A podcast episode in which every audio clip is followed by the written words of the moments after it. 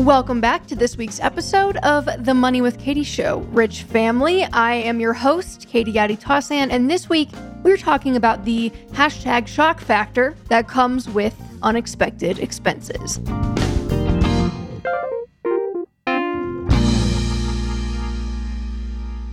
But first, allow me to regale you with a story. I will never forget standing outside of the Eatzi's on Lover's Lane in Dallas, Texas, when I received the phone call that ushered in my first full time job offer. Because when the recruiter told me my official adult salary, I had to cover my mouth with my hand $52,000. I had more money than God blissed out on a pharmaceutical grade endorphin cocktail of pride and financial abundance, my mind immediately just started racing to plan for all the incredible things I was going to buy with my new monstrous income. A Louis Vuitton bag, Whole Foods shopping trips instead of Trader Joe's like the plebes, dresses that didn't come off of a sale rack. I really could not believe my good fortune, and to this day, still one of the most surreal experiences of my life. Then, a few weeks later, I got a bill in the mail $32 for my August water usage. Wait, I said aloud to myself, still suspending the envelope in midair in my empty apartment kitchen. I have to pay for water? And thus began my months long painful realization that extends to this day that being alive is expensive.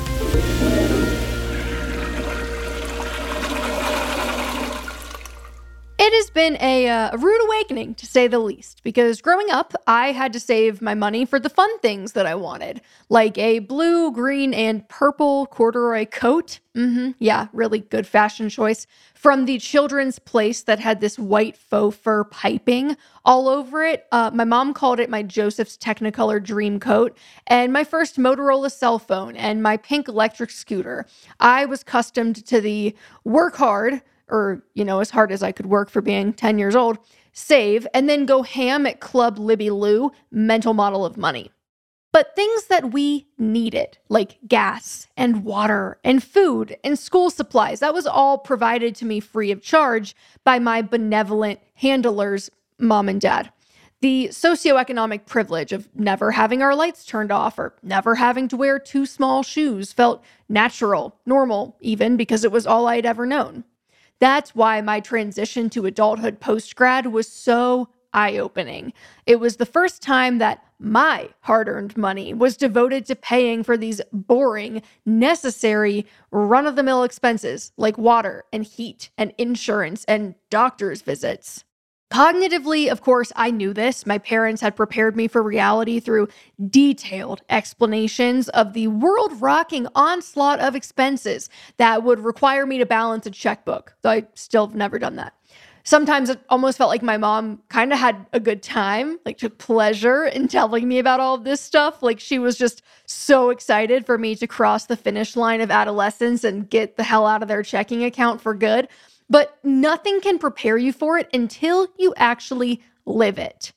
When my mom gave me the car insurance bill after I crossed the stage at graduation, I knew my income would have to support the boring stuff. I just had no idea how much the boring stuff was going to cost. We'll be right back after a message from the sponsors of today's episode.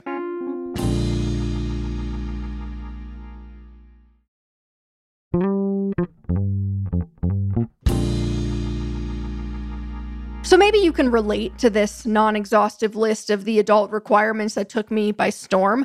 Uh, to start off, when I received my first paycheck and it was several hundred dollars less than I had anticipated, I felt intense regret at my decision to heed my parents' advice and contribute to my quote retirement plans, which I did not understand at the time. But, you know, no matter, that's best practice, right? And then I began renting my own apartment with a roommate because my new job wasn't being the queen. And just like that, $888 of my $2,800 per month take home pay, poof, gone.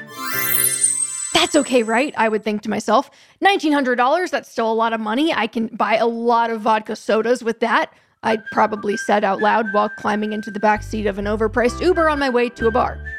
And, well, not so fast. As time passed, I watched more and more of the money trickle out of my checking account. It was 30 some odd dollars for water and then another $25 for valet trash, which was a service that I actually asked the leasing office to turn off for my unit, only to be told that it was, quote, required. Super cute. $40 for my half of Wi Fi, another $75 for my cell phone bill, somewhere between 60 and $100 each month for electricity. Yeah, when all was said and done, the roof over my head and all of its related utilities easily ran me around $1,100 per month, which really didn't feel too painful at the time because they were paper cut sized hits $30 here, $40 there. But the meltdown that ensued when I received my first annual car insurance bill, Geico Gate will never be forgotten. Growing up in rural Kentucky, my car insurance was dirt cheap in hindsight. It was $600 per year, no comprehensive, no collision, just vibes. And I had mentally steeled myself to this figure. I knew in the back of my head, hey, this bill is coming due soon. I'm going to have to re up and pay for this. So you can imagine my surprise and horror after I registered my vehicle in the state of Texas. I reapplied for a new quote, and I learned that my actual car insurance costs would be $1,700 per year since Dallas freeways are like a scene out of Mad Max. And I cried. I cried a lot. I had not planned on a one time expense so large, especially not so soon after getting my first job but it would have cost even more if I had paid monthly, so I emptied some of my savings and I let her rip. Then, because I didn't realize how expensive it would be to buy furniture, I had an almost empty apartment for the first year of my lease. And I'd find myself wondering every few weeks, where did all my money go? Worst yet was the stuff I couldn't plan for, which seemed to happen weirdly frequently. I'd run over a nail and need a new tire, $300, or accidentally visit a dermatologist who was out of network, $150. I'd get pulled over for speeding, $250, and then I'd need to pay for traffic school, $200. It felt like every misstep had a three digit price tag attached and every good intention I had to save money would be thwarted by careless or unavoidable blunders. It felt utterly demoralizing to work all week for a paycheck that ended up being frittered away on the mundane necessities that I had taken for granted my entire life. It's a little like the piece that we published last year that we'll link in the show notes about how being poor is paradoxically very expensive and now, in retrospect, I just wonder how can anyone expect to get ahead on a sub living wage in those types of circumstances when every mistake can be so costly? I became suddenly aware of how easy and privileged my life had been up until that point, and I was only now realizing at the age of 21 how expensive it was to keep the metaphoric and literal lights on. Growing up, money was the key that unlocked fun. And as an adult, I realized how much money it cost just to survive, how much you need to earn to even be able to have a little bit of fun, to say nothing of saving at the same time. The constant helplessness I felt every time a new, unexpected charge threw a wrinkle in my Discover statement is ultimately what ended up driving me to become obsessed with personal finance because I felt so out of control and I wanted to feel in control of my financial situation, not the other way around. Because when I heard that I'd be earning more than $50,000, I figured my financial situation would sort itself out by default. I would effortlessly save money. With that much money, how could I ever feel stressed? How could a bill ever catch me off guard? As I learned in those first few months, though, it goes a lot faster than you think. So I finally reasoned with myself maybe $50,000 is not enough to avoid the unexpected, but I bet 75,000 would be. I told myself that if I could just get up to 75 or 80k, this stuff would not impact me anymore. And now, 7 years later, I have some reflections.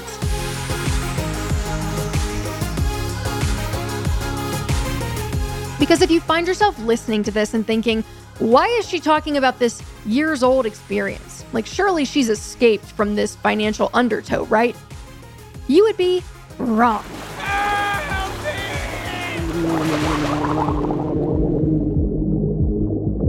The reason it feels topical and relevant again is because I realized many years, net worth calculations, and income changes later yes, the $80,000 salary is also in the rear view that this personal finance experience is actually universal and practically inescapable. Sure, the scale of the chaotic budget intrusions and the afflicted checking account balance has changed over time. An unexpected $40 expense does not rattle me the way that it used to. But the funny side effect of financial progress is that it usually just serves to unlock larger interferences. A car registration hiccup replaced by a giant tax bill. Pricey car insurance dwarfed by much higher insurance premiums for new types of insurance that you did not used to need or even knew existed before because now you have more to protect. A tire replacement, yeah, that now pales in comparison to repairs on major assets like real estate, because as your asset base grows, so too does the scale of your potential liabilities. I'm reminded of Mark Manson's theory in The Subtle Art of Not Giving an F. You're always going to have problems. Your problems are just going to become better. If a pipe bursts in your $500,000 house and it costs you $20,000 to repair all the damage, that's annoying, but the underlying truth that you own a home worth half a million dollars usually is an indicator that you've got good problems. There is an implication about your financial stability inherent in having problems like these. Like you've got a property tax hike. Well, you're a property owner. Expensive professional liability insurance. Well, you have a profession that is worth insuring, which is usually reserved for only relatively highly paid people, not just Mariah Carey's vocal cords a travel delay on your international vacation that is causing you to blow an extra $500 on a different flight, well, you are someone with enough money, time, and access to travel internationally. I repeat, there is an implication about your financial position inherent in the type of money problems that you have to deal with. Now, this isn't supposed to be like a hey, check your privilege exercise and finding silver linings. It's more of a reminder that we will always have expensive, boring, mundane life expenses. And when I earned $50,000 and figured that by the time I made 80,000 that this stuff would stop throwing me off course, I misunderstood the fundamental truth of the matter. It will always feel like it costs more than it should to be a responsible adult because such problems are going to scale proportionally with your income, assets, and access. I noticed this a lot when I was working with women one on one to build out their budgets because we'd review their past few months of spending and they would point to one offs or uncommon expenses that seemed to crop up every few weeks, insisting that that did not need to be built into a budget and that they could save the ludicrous amount we were contemplating. But there will always be an uncommon one off expense. It's more uncommon for a month to go by without one. We'll be right back after a message from the sponsors of today's episode.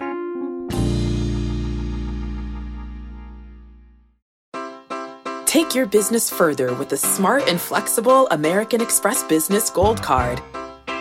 It offers flexible spending capacity that adapts to your business.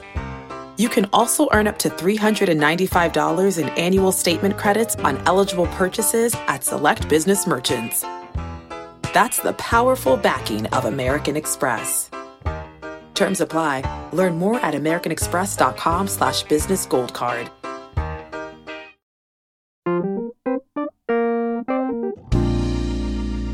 So here's what I would go back and tell myself and what I'm still telling myself now. There is no escaping the reality that being alive is just expensive, and even great financial progress can't insulate you from the unexpected. My producer, Henah, and I think and talk about money for 40 hours a week. And there was a rough patch at the beginning of the year when every other day we were stress slacking one another about something that had gone sideways and created unexpected financial strain in one of our lives. This is where hoping for the best and preparing for the worst style planning comes into play. And there are three major things that would have helped me smooth the choppy waters back then and still serve to now. Number one, build a generous miscellaneous buffer into your monthly expenses plan. Now, crucially, this is not the same thing as an emergency fund. This is an actual line item in your budget. So, after my second traffic citation, yeah, it was a rough year. I don't know.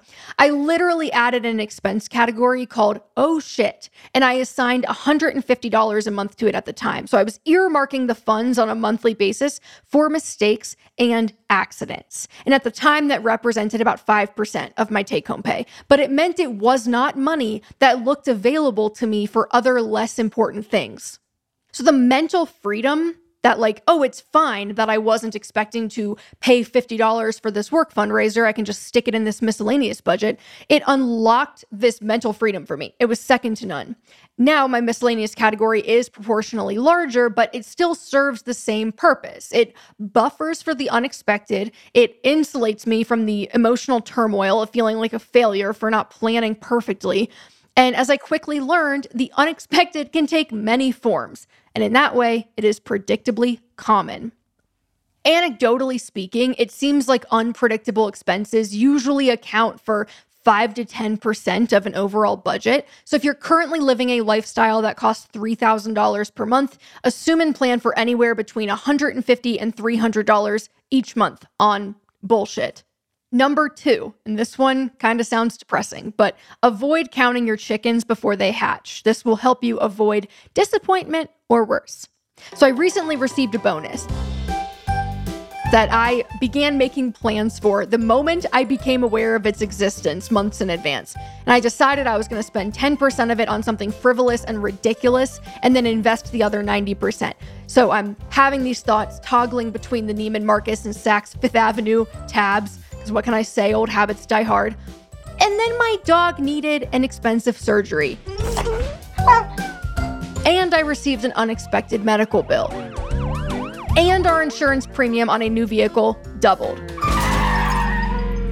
Within a matter of days, far, far more than 10% of the bonus amount, which had previously felt like free money raining down from the heavens, had already been accounted for by the litany of unexpected, boring, real person life costs. And it reminded me that found money always seems to have a way of being rerouted. And so making plans for unexpected, quote, unexpected cash before it even arrives can often just lead to disappointment when life intervenes. And number three, never accept the first offer. So, in many cases, a lot of the things that we're discussing, like traffic citations and insurance claims and quotes for repairs and utility bill increases, all of these things, they're often negotiable. For example, when I blew out my second tire in front of the construction site near my apartment, I contacted the development company because the location of their construction was positioned such that it would be impossible for me to leave the apartment complex without driving past it which was often littered with nails and debris. So, hence my two blown out tires. And I was able to find their contact information online. So I sent this email blast out to request reimbursement given the situation. I got flat out rejected by several of the people who replied, but someone at the company ended up responding apologetically and cut me a check. So you never know if you don't ask, right? The same goes for denied insurance claims. Medical insurance, this is an industry that thrives on opacity and a general lack of awareness. Nine times out of 10, the bill is going to be wrong. So if the bill I received does not match what I was quoted, almost always, I will call billing and I'll try to negotiate it down. I'll either push back on the charge entirely or try to strike a deal. You can do this by saying something like, I can pay today if you will cut the bill in half. Or you can get unfair charges taken off entirely, like in the case of preventive care services, which are supposed to be covered by your insurance legally. So we will link the list of preventive care services that are legally supposed to be free in the show notes. And finally, to bastardize the know your worth and add tax axiom, know how much your life costs and add 20%. If you're doing renovations, budget for 20% more than you think you should. If you are having a wedding, plan to spend 20% more than that initial estimate. Getting a new car? Yeah, don't forget about title taxes, fees, annual registration, and insurance costs, which are higher for higher priced cars. Go figure. Part of what made my financial coming of age so painful was a misalignment of expectations about what it would take to feel financially secure and what money was ultimately for. My original conception of money was that I'd need to work for it in order to have a lot of fun, not just keep myself alive, which sounds really naive, but I was nowhere near as conservative as I should have been in my original planning. The same goes for doing things like buying your first home or making plans for a tax refund or finally taking that trip to France. You hope for the best, but financially plan for the worst. The stuff I couldn't plan for, which seemed to happen weirdly frequently. Poof, gone. Like, surely she's escaped from this financial undertow, right? So, what can I say? Old habits die hard. I have to pay for water?